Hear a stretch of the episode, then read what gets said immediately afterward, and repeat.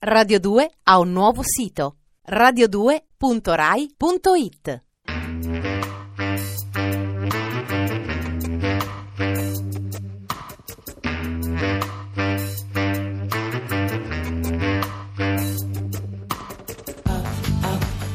Alle 8 della sera, il racconto delle cose e dei fatti.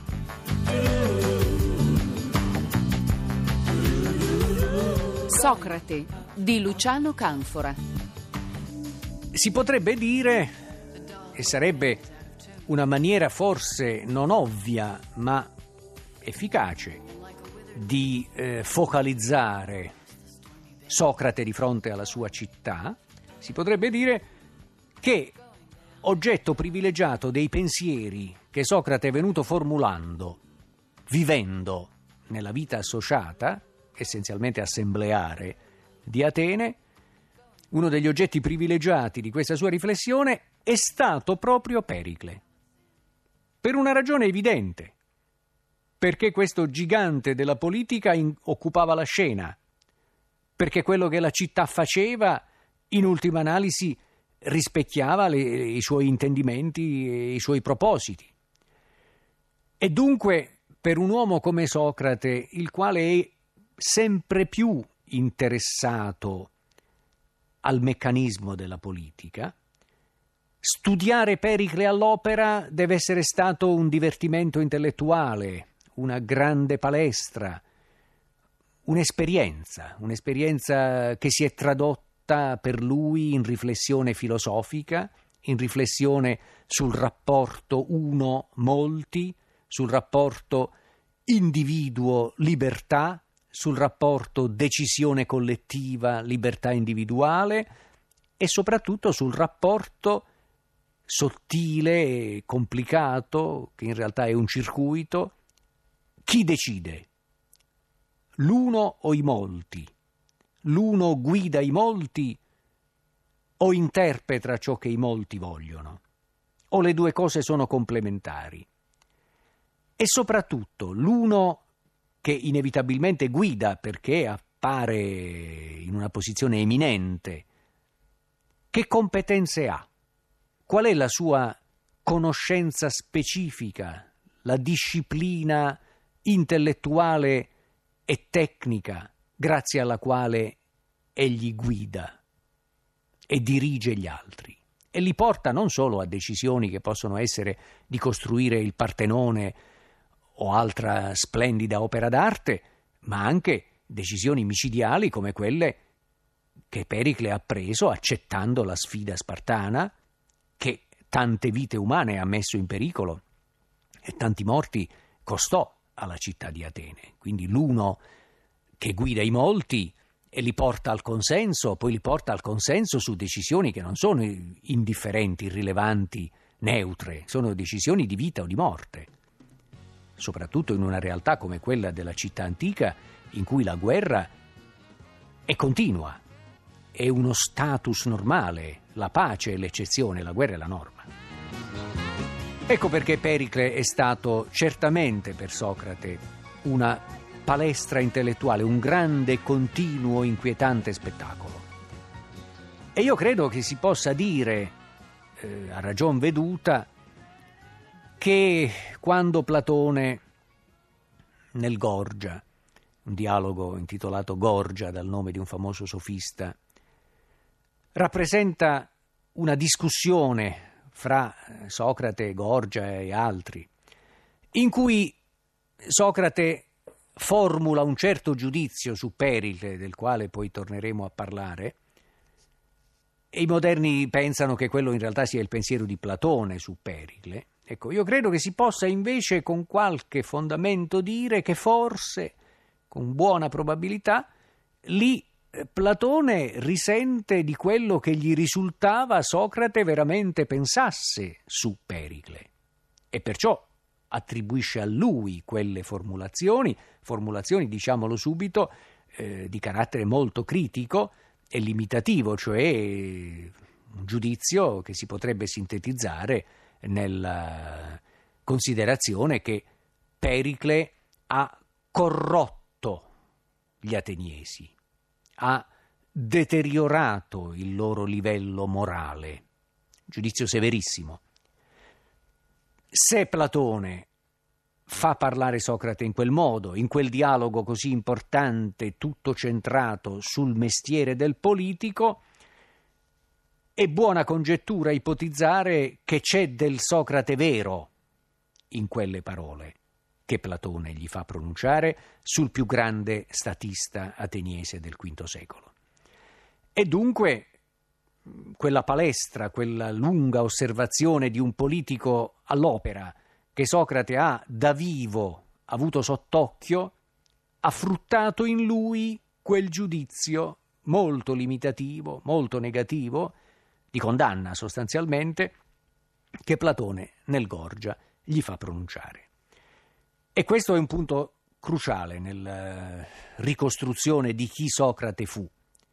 È un gesto, per così dire, controcorrente, quello che lui compie formulando un tale giudizio negativo su Pericle, se dobbiamo tener fede a quello che Platone gli fa dire. Un giudizio controcorrente perché eh, la maggioranza degli ateniesi invece in Pericle si riconosceva. Lo potremmo dire questo con una serenità assoluta, visto che Pericle per quasi un trentennio è riuscito a farsi rieleggere a cariche di responsabilità di primo piano, come per esempio la carica di stratego, che è la carica militare politica più importante della città di Atene. La carica di stratego, una carica che comporta eh, responsabilità militari se è in atto un conflitto, ma che comporta una posizione direttiva sull'intera città, un organo collegiale, quello degli strateghi, sono dieci, tante quante sono le tribù, ma uno è più importante degli altri quando si chiama Pericle. E infatti così fu negli anni, nei lunghissimi anni in cui Pericle continuò ad essere rieletto. E se lo rieleggevano vuol dire che si riconoscevano in lui.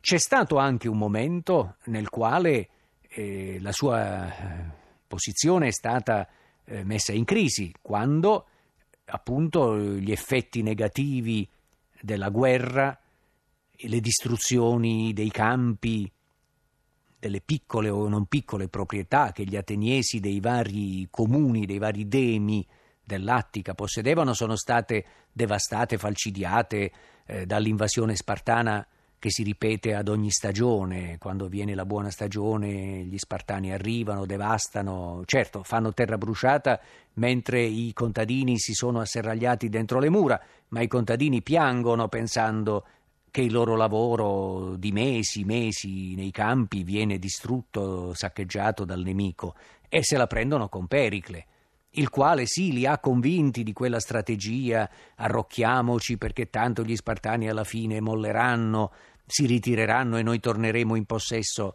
Pericle diceva si possono tagliare gli alberi e ricrescono, ma le teste una volta tagliate non ricrescono ma vedersi devastare i propri beni era troppo duro per questi uomini la cui vita era legata alla terra in modo saldo, perché essi non avessero alla fine desiderio di tornare comunque ad una pace, ad un compromesso, e quindi a un certo punto non lo hanno rieletto, lo hanno messo sotto processo, ma il grande trionfo di Pericle è quello di ancora una volta, prima di morire, riuscire ad essere rieletto, stratego in grande stile, eleggere un uomo significa deporre nell'urna il suo nome, significa votarlo, allora vuol dire che lui ha riconquistato ancora una volta il consenso.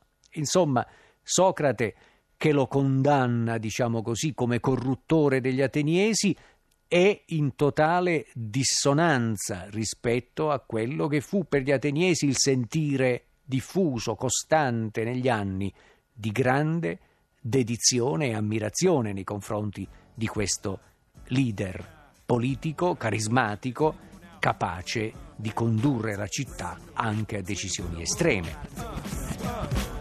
Socrate quindi controcorrente in questo suo giudizio. Giudizio che riguarda, è bene dirlo eh, conclusivamente su questo punto, la figura nevralgica non soltanto della città ateniese, de, della sua politica, ma del meccanismo della democrazia.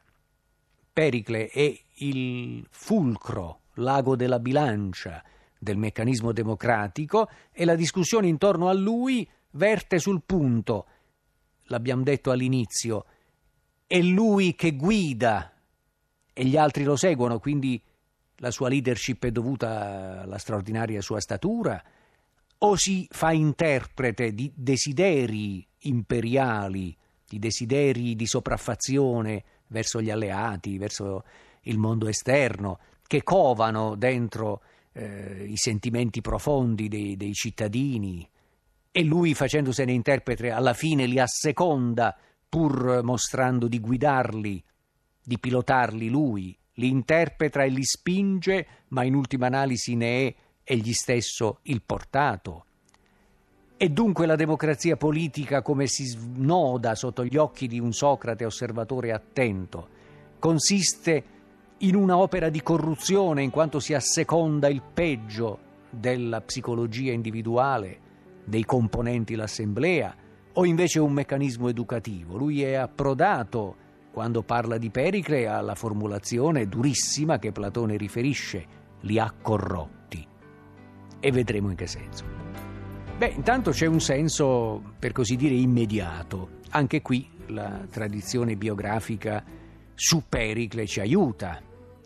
Pericle era, come abbiamo detto, un uomo di, di alto lignaggio, la sua famiglia era la famiglia degli Alcmeonidi, quindi tra i suoi antenati c'era niente meno che Clistene, il quale eh, passava per l'uomo che aveva contribuito in modo decisivo a cacciare i tiranni da Atene, i figli di Pisistrato, e aveva fondato la democrazia. Però non era ricchissimo. Il suo antagonista nella scena ateniese, quel Cimone figlio di Milziade, vincitore delle guerre persiane, della battaglia di Maratona, che ugualmente nella tradizione campeggia come persona di grande spicco, il suo antagonista era invece uomo ricco, aveva possedimenti, terre, giardini, alberi da frutta, dei beni, come dire, che a noi possono sembrare di modesta entità, ma che in una società arcaica e relativamente povera come quella della Grecia del V secolo eh, fanno colpo. Plutarco, che tanti anni, secoli dopo racconta di queste cose, eh, mette in luce un elemento che è indicativo. Cimone aprì i suoi giardini al pubblico, tolse i recinti, e la gente comune poteva andare lì, ma cibarsi, prendere la frutta, sfamarsi.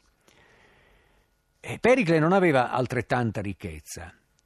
E allora, dice Plutarco, scelse di guadagnarsi il consenso con il denaro pubblico, con i soldi dello Stato, facendo opere pubbliche, il che vuol dire procurando un salario per lavori pubblici di grande respiro grazie al quale tantissimi ateniesi potevano avere del denaro che lo Stato tirava fuori. Si è fatto una grande popolarità col denaro dello Stato.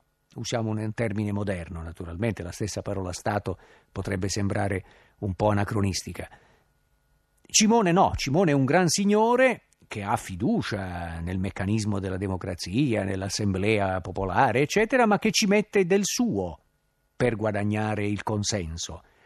In un caso come nell'altro, eh, sia detto tra parentesi, il consenso viene conquistato con veicoli di carattere economico, siano essi la elargizione delle ricchezze proprie, siano essi l'uso disinvolto delle ricchezze pubbliche.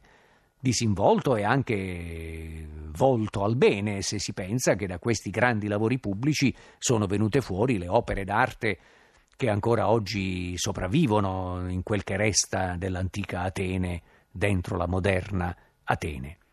E tuttavia, ecco, l'elemento corruzione viene fuori di lì, cioè dal fatto di aver voluto, e qui l'accusa di corruzione è molto chiara, usare addirittura un denaro che era della comunità per conquistare il consenso. Perciò nel Gorgia Platone fa dire a Socrate li ha resi peggiori Radio 2 ha un nuovo sito radio2.rai.it